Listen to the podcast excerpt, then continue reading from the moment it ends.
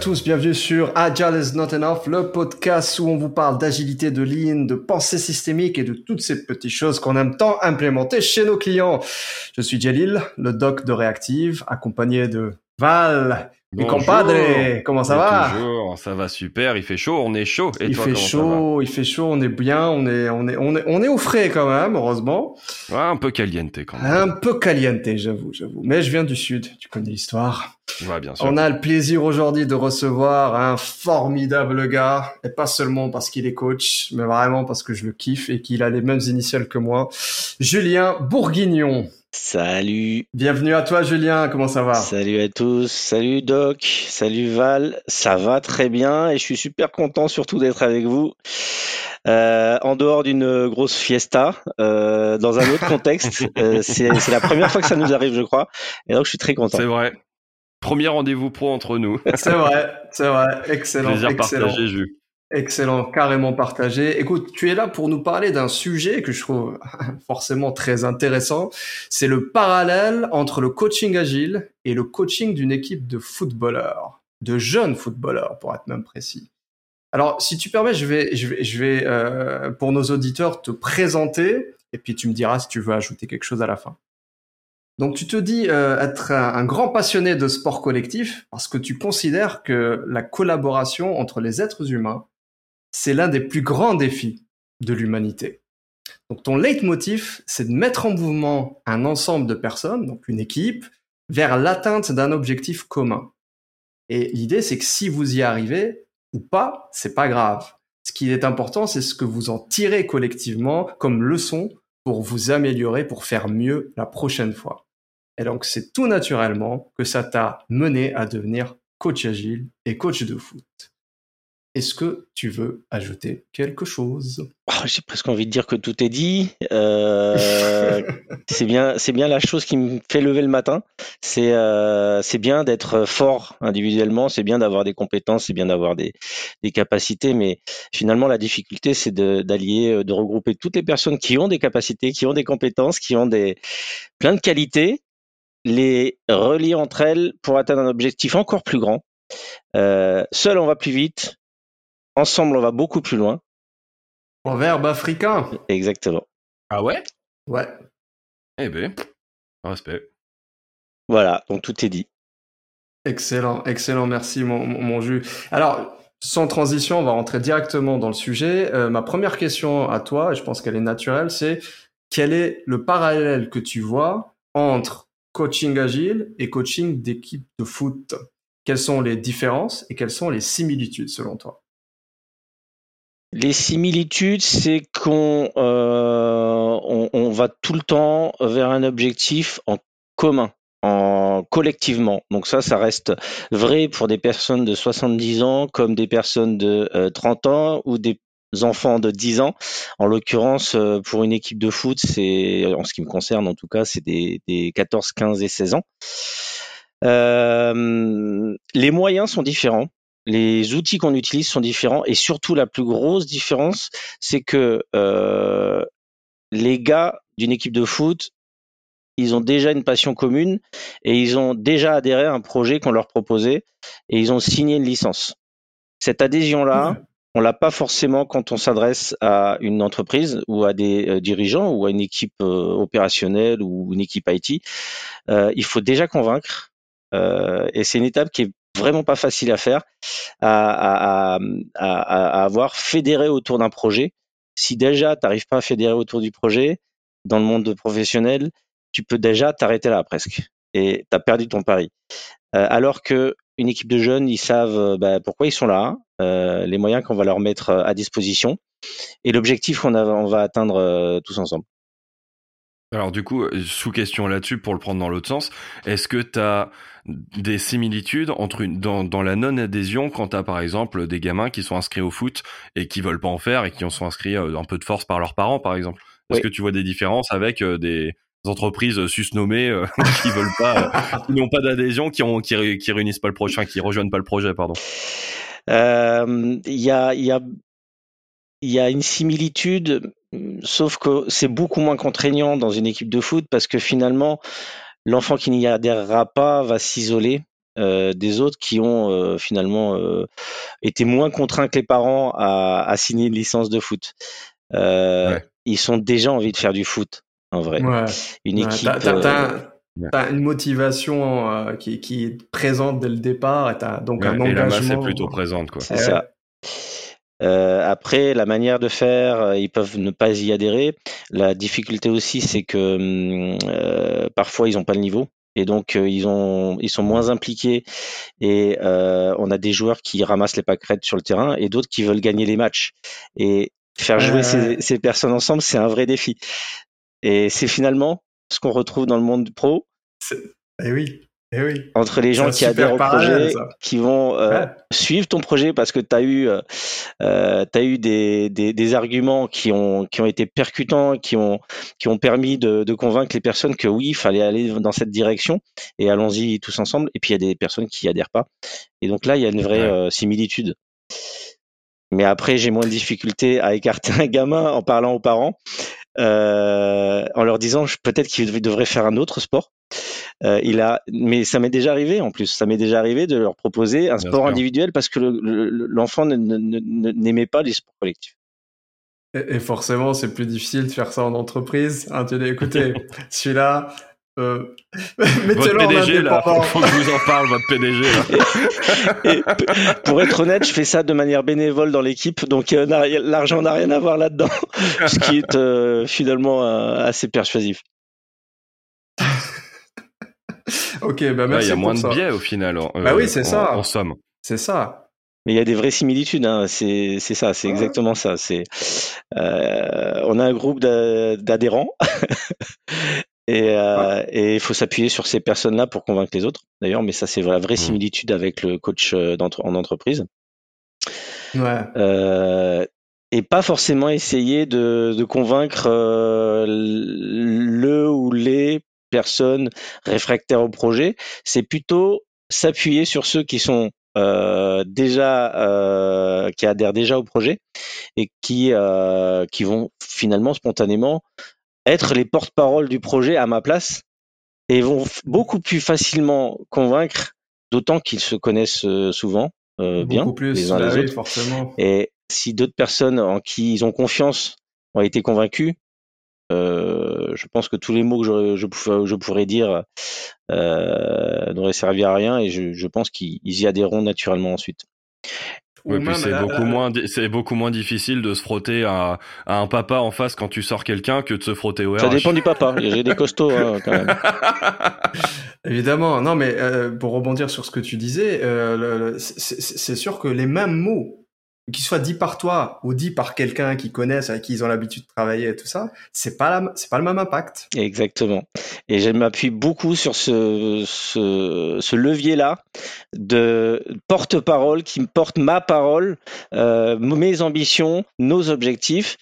Euh, ça, c'est un, un élément important. Deuxième élément super important, c'est si on arrive à gagner un premier match, deuxième match, et qu'on montre que le projet euh, et en tout cas les méthodes qu'on utilise euh, fonctionnent, une vraie similitude avec le monde professionnel, ça. Euh, il y a plein de gamins qui vont y adhérer parce qu'ils voient que bah voilà, ok, on travaille dur. Euh, il y a beaucoup d'exercices physiques, on touche pas assez le ballon aux entraînements et tout ça, mais on sait pourquoi. parce que derrière, on a gagné un, deux, trois matchs. Voilà, c'est beaucoup plus difficile si on n'arrive pas à faire les preuves que nos méthodes fonctionnent assez rapidement.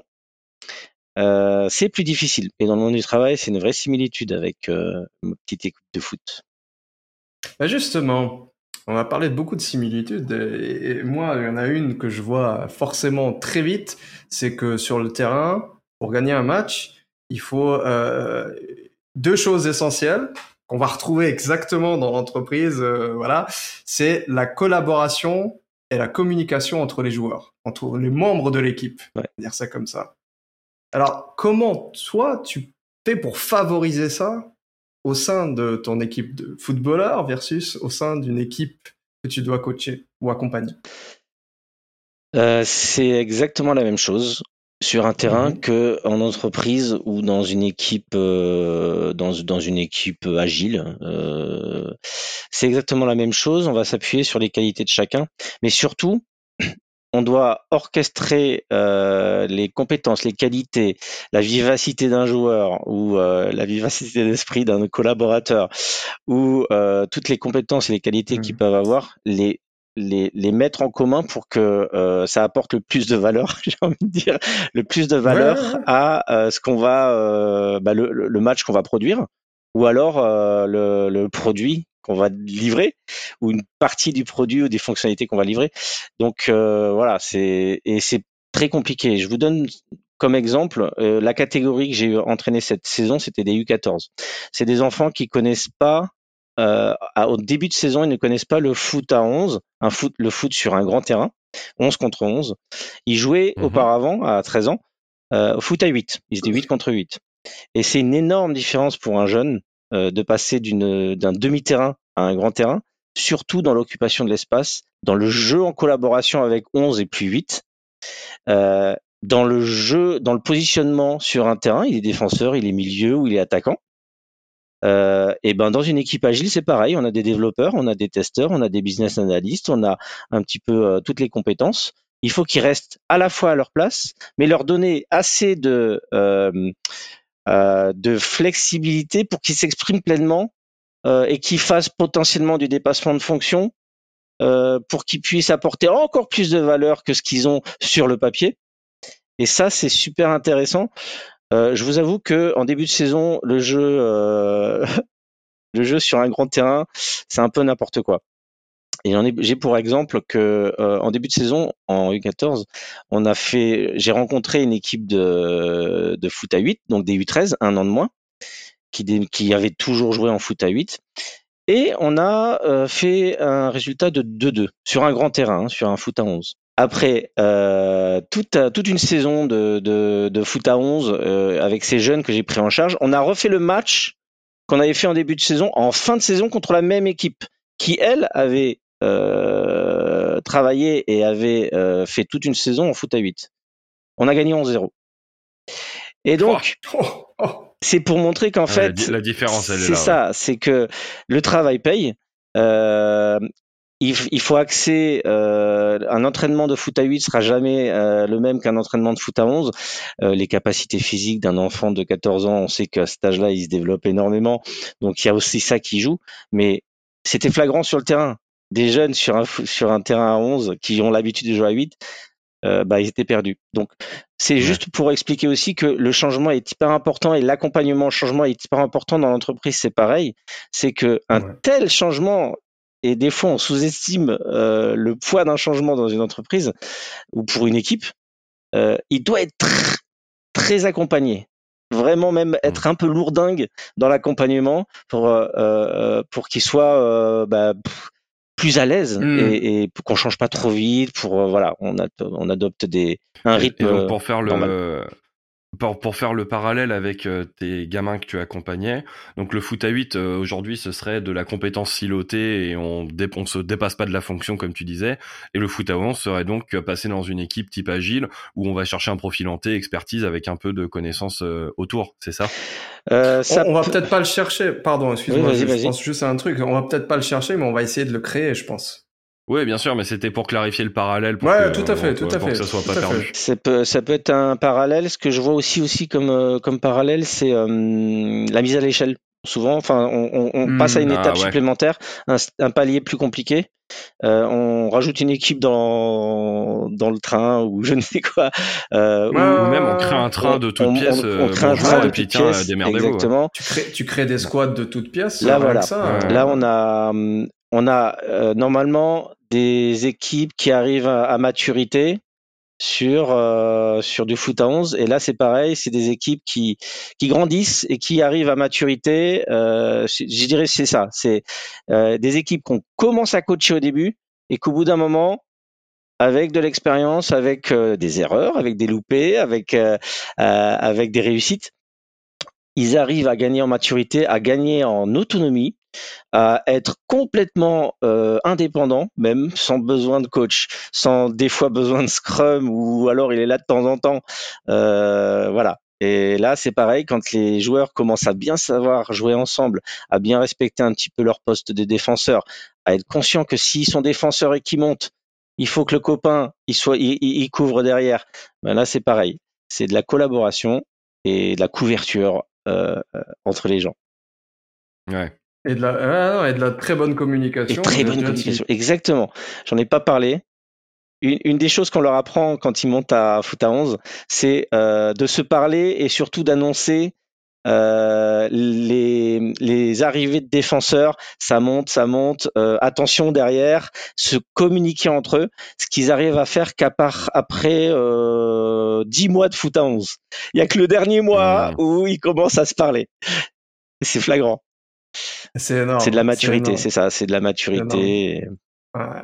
Ah, je suis tellement d'accord. Et justement, euh, tu parlais de changement, pas mal d'accompagnement du changement tout à l'heure, et clairement, euh, dans, dans, dans, dans, pendant un match, moi je reviens sur le, le moment où il y a l'intensité du, du, jeu qui est là, c'est-à-dire il faut par exemple, on peut représenter ça par un sprint, ça y est, on est lancé, il faut délivrer, euh, ou une itération. Et comment toi tu aides les joueurs à s'adapter à ces situations changeantes sur le terrain. Tout d'un coup, il se met à pleuvoir, j'en sais rien, le terrain devient hyper mouillé. Euh, je, je sais pas, tu vois, on peut faire le parallèle avec ce qui peut arriver pendant un, sprint ou une itération. Alors c'est une des différences, c'est que euh, avec le monde professionnel, je, hurle sur le bord du terrain. Voilà, c'est ma seule, c'est ma seule méthode. Non non, je, je les conseille, on les conseille beaucoup euh, avant le match, à la mi-temps, après le match on débriefe beaucoup. C'est vraiment exactement comme une équipe agile euh, qu'on accompagne, qu'on prépare avant. J'ai envie de dire, c'est presque le, le PI planning ou le sprint planning où on planifie tout. Évidemment, il se passe des, des, des choses inattendues, impromptues, euh, qui vont euh, qui vont avoir un impact sur le planning initial. c'est pas grave. On a pris un but, on a pris deux buts. c'est pas très grave. On essaie de comprendre pourquoi on a pris deux buts euh, peut-être qu'on était euh, beaucoup trop faible en, en défense euh, et on, on, se replie et on met un joueur en plus en défense et j'adapte et je fais les changements en conséquence, moi, en tant que, que, coach sur le bord du terrain. Après, c'est les joueurs qui jouent. c'est les joueurs qui délivrent, c'est l'équipe qui délivre, mais on va faire les ajustements dès qu'on voit qu'il y a une petite, un petit problème, quoi, ou un changement à faire, tout simplement. Et les équipes, c'est pareil on trouve toujours une solution pour euh, ben voilà, on est en train de déraper sur ce sujet-là. Euh, on, déborde trop. Pourquoi on déborde trop? On avait mal estimé, on avait vraiment sous-estimé la, charge de travail. Bon, bah, très bien. On, en informe le PO, on en informe euh, le product manager aussi. On leur, on leur, on leur explique la situation. Et il y a toujours moyen d'arbitrer un autre sujet parce qu'on a mal estimé. Voilà, ça arrive à tout le monde. Et on, ensuite, on refait un petit débrief post-match ou euh, post-itération pour euh, essayer de voir comment mieux estimer les prochaines fois euh, ou comment ne pas prendre un troisième but. Voilà. Ou comment arrêter de perdre son temps avec les estimations, mais ça c'est un sujet pour un, autre podcast. comment faire une estimation très rapidement, parce qu'on sait très bien qu'une estimation ce sera toujours faux. Voilà, exactement. Mais... C'est être le moins faux possible.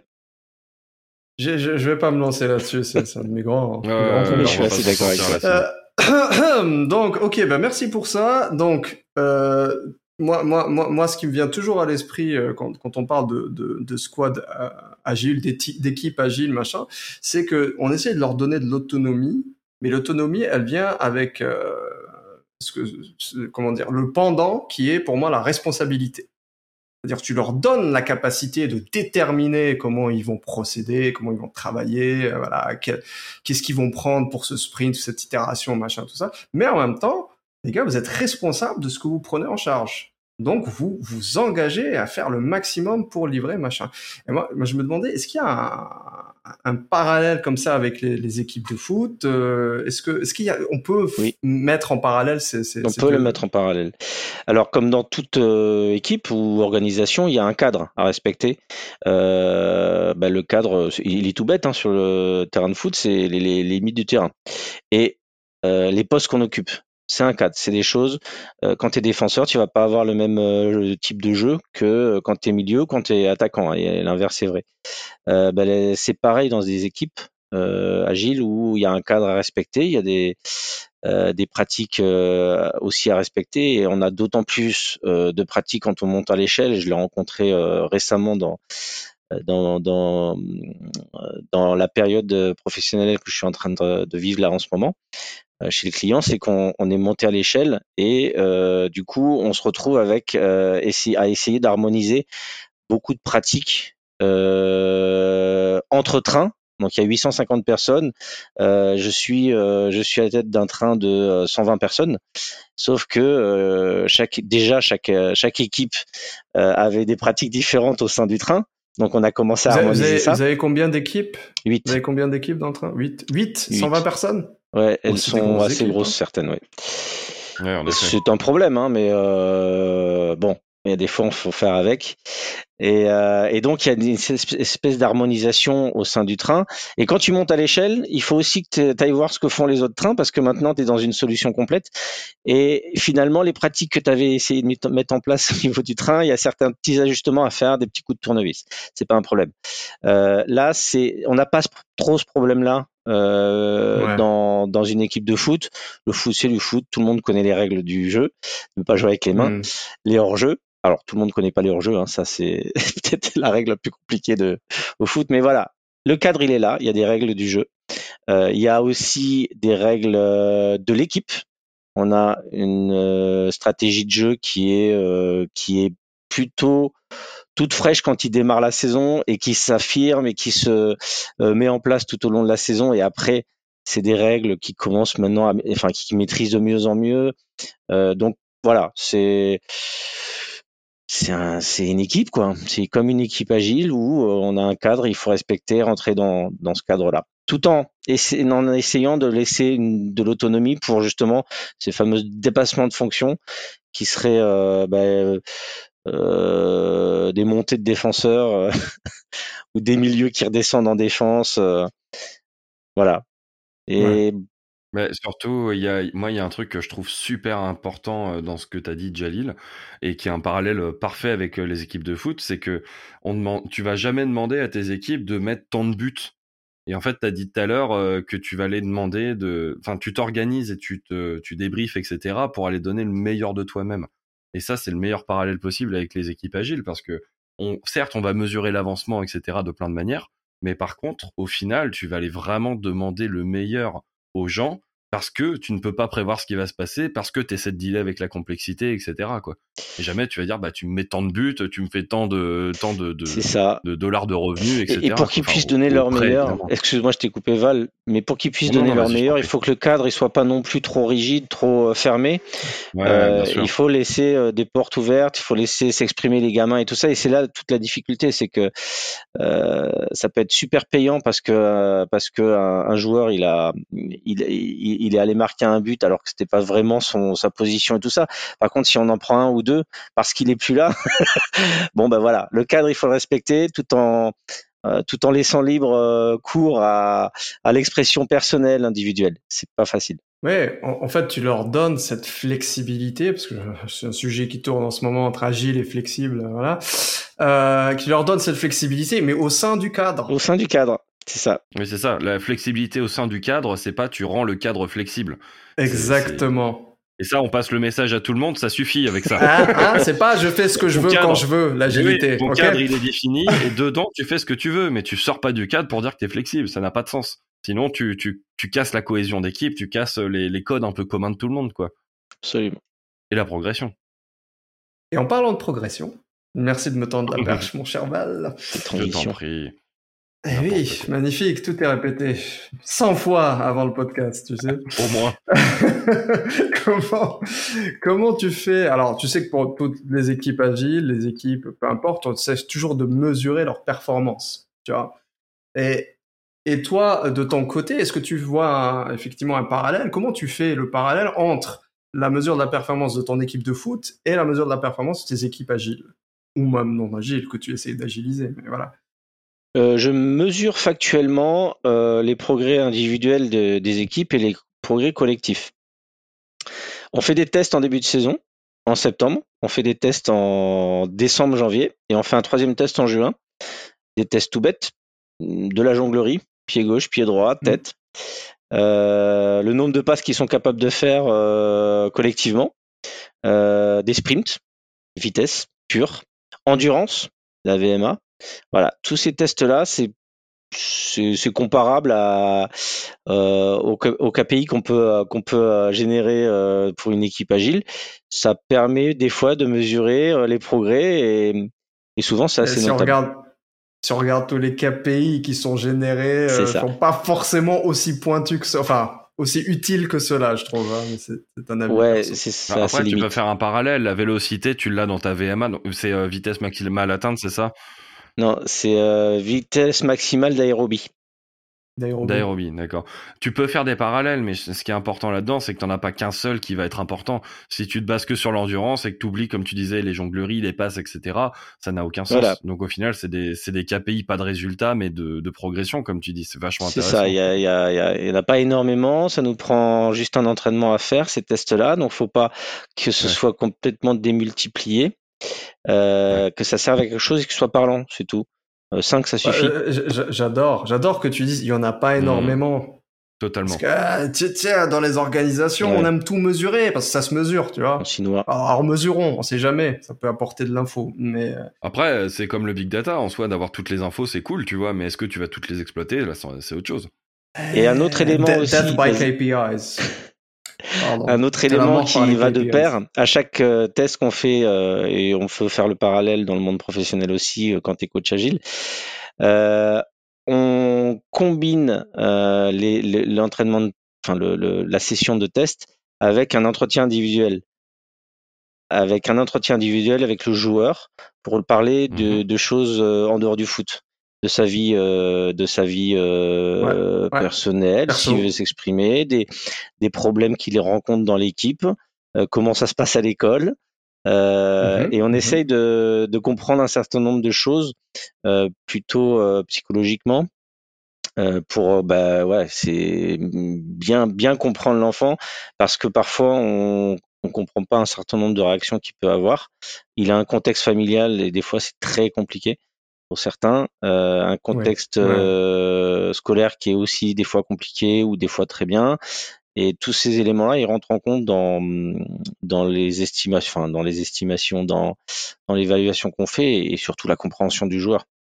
Je peux me targuer de connaître mes joueurs parfaitement. Euh, et, et je connais beaucoup de choses d'eux et, et c'est très bien. Message à tous les managers qui nous écoutent. Et tous les accompagnants aussi, tous les coachs, Oui, etc. Exactement. N'oubliez pas vos entretiens avec les personnes, les collaborateurs et surtout quand vous faites un entretien, n'oubliez pas de parler 10% du temps et que lui te parle 90% du temps Hmm, dans l'entretien. c'est beau. Brillant, brillant. Eh ben, c'est sur ces belles paroles qu'on arrive à la fin de cet épisode. Est-ce qu'on a gratté une minute de plus, Val? Je sais pas. Oui, petit à petit, on va arriver à l'heure, ça va arriver. Fin 2023, on fait 1h20. Ah ben, en tout cas, merci infiniment, Jus. Merci, mon Val, comme toujours. Merci beaucoup, c'était C'est moi qui super, vous- mon. C'était Merci C'est moi beaucoup. Super, qui vous remercie de me donner ce pupitre à la doc et Val. C'était génial, j'adore. J'adore toutes Ah vos bah, écoute. émissions. Je reviendrai avec plaisir dans un an. On s'en refait un sur le thème euh, l'alcool et toi, si vous voulez. Avec plaisir, mon jeu. Et on fera ça bien. hein, on fera ça bien. Voilà. En tout cas, merci à, nos auditeurs pour leur fidélité. N'oubliez pas de partager, de commenter, de nous soutenir. Euh, je vous dis euh, à très vite et rendez-vous au prochain épisode sur euh, Agile is not enough. À bientôt. Bye bye.